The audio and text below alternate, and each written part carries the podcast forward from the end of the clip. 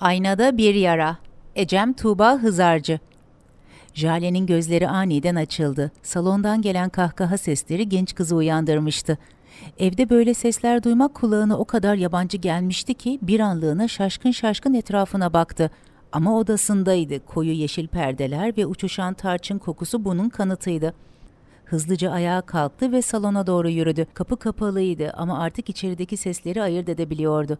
Kaan'ın yaptığı espriye birkaç kişi gülüyordu şu an ve bu melodilerin arasında Lale'nin tiz sesini tanımıştı. Arkadaşlarını eve mi çağırmıştı? Jale varken bunu asla yapmazdı. Girse ne derdi acaba? Bunu denemeden bilemezdi. Kapıyı yavaşça açtı ve yüzünde kocaman bir gülücükle diğerlerini karşıladı. İlginç bir şekilde birkaç saniye önce o içini ısıtan yabancı melodiler Kaan'ın gözlerinin onunkilere saplanmasıyla söndü. Sıcak ortam birdenbire gerginlik koktu. Jale'nin dudakları da tekrar eskisine döndü. Artık o da gülmüyordu. Kaan'ın denizi nasıl dürttüğü Jale'nin gözünden kaçmamıştı. Odada artık beş kişiydiler ve son gelen kişi mumu söndüren bir sert rüzgar esintisi gibi içeriye girmişti. Neden susuyorsunuz diye sormak isterdi Jale. Ama belki daha önce selam vermesi daha doğru olurdu. Yoksa hiç burada daha fazla kalmadan çekip gitse miydi? Odasına tekrar kapanıp kulaklıklarını takıp o anlamadığı sözleri ve çığlıkları mı dinleseydi? Ne yapması gerektiğini bilmiyordu. Stresi bütün vücudunda hissediyordu. Alnından akan damlalar bunun ispatıydı. Melisa ve Deniz ayağa kalkınca çok düşünmesine gerek kalmadı zaten. Onun yüzüne bakmadan yanından geçtiler. Sizi aşağıda bekleyelim biz, çabuk olun deyip çıktılar. Geriye sadece Lale ve Kaan kalmıştı ve ben diye düşündü. Burada fazladan nefes alan birisi olduğunu Lale hiçbir laf etmeden de hissettirme gücüne sahipti. Her zamanki gibi. Bir yere mi gidiyorsunuz diye sordu Jale. Lale gözlerini devirdi ama Kaan'ın gergin yana bakan bakışını yakaladı.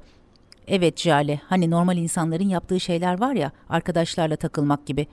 İğneleyici ses tonuyla Jale'nin yüzüne dokunmadan tokat atmasını çok iyi biliyordu.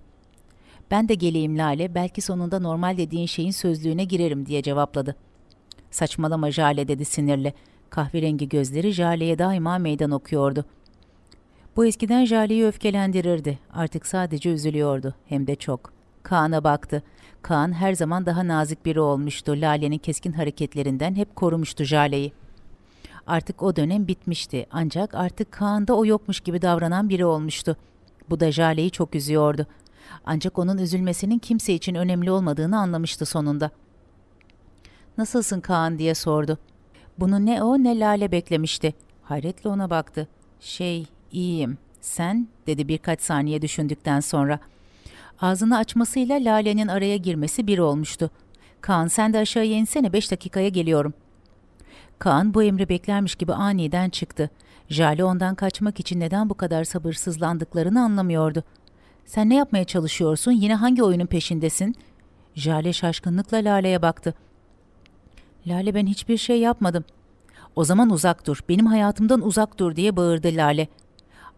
Aynı evde yaşıyoruz dedi Jale ve seninle her nefes aldığım günü lanetliyorum diye haykırdı Lale. Bu Jale'nin nefesini kesti. Bazı kelimeler çok güçlüydü. Onları sadece bir kere duymak sonsuza kadar duymak demekti. Lale söylediklerini düşünüyordu. Sinirle söylenmiş laflar değildi bunlar.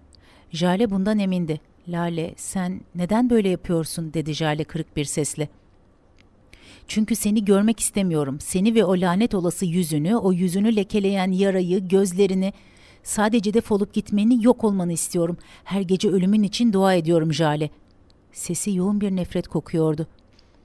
Yani sorun bu mu diye karşılık verdi Jale elini sol yanağından dudaklarına kadar inen yaraya basarak.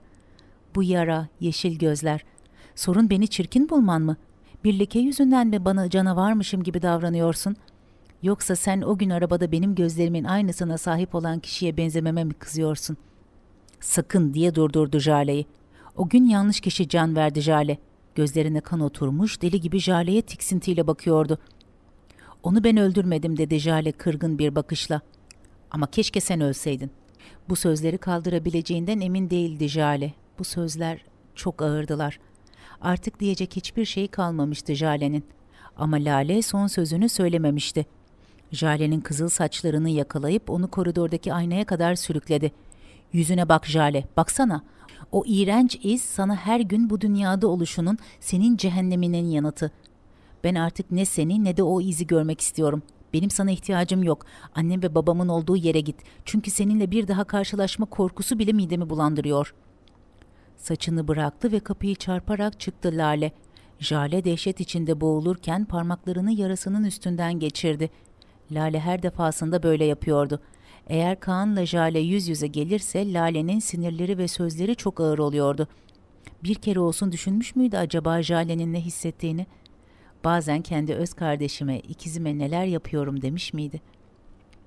Jale aynaya iyice baktı. Aynadaki kızın gözleri kahverengi olsaydı, yarası olmasaydı o kız Lale olurdu. Jale aynayı çivisinden çıkartıp yere fırlattı. Yerde paramparça yatan cam parçaları kırılmış ilişkilerinin yansımasıydı. Jale parçaları öylece bırakıp odasına gitti ve kendisini orada hapsetti.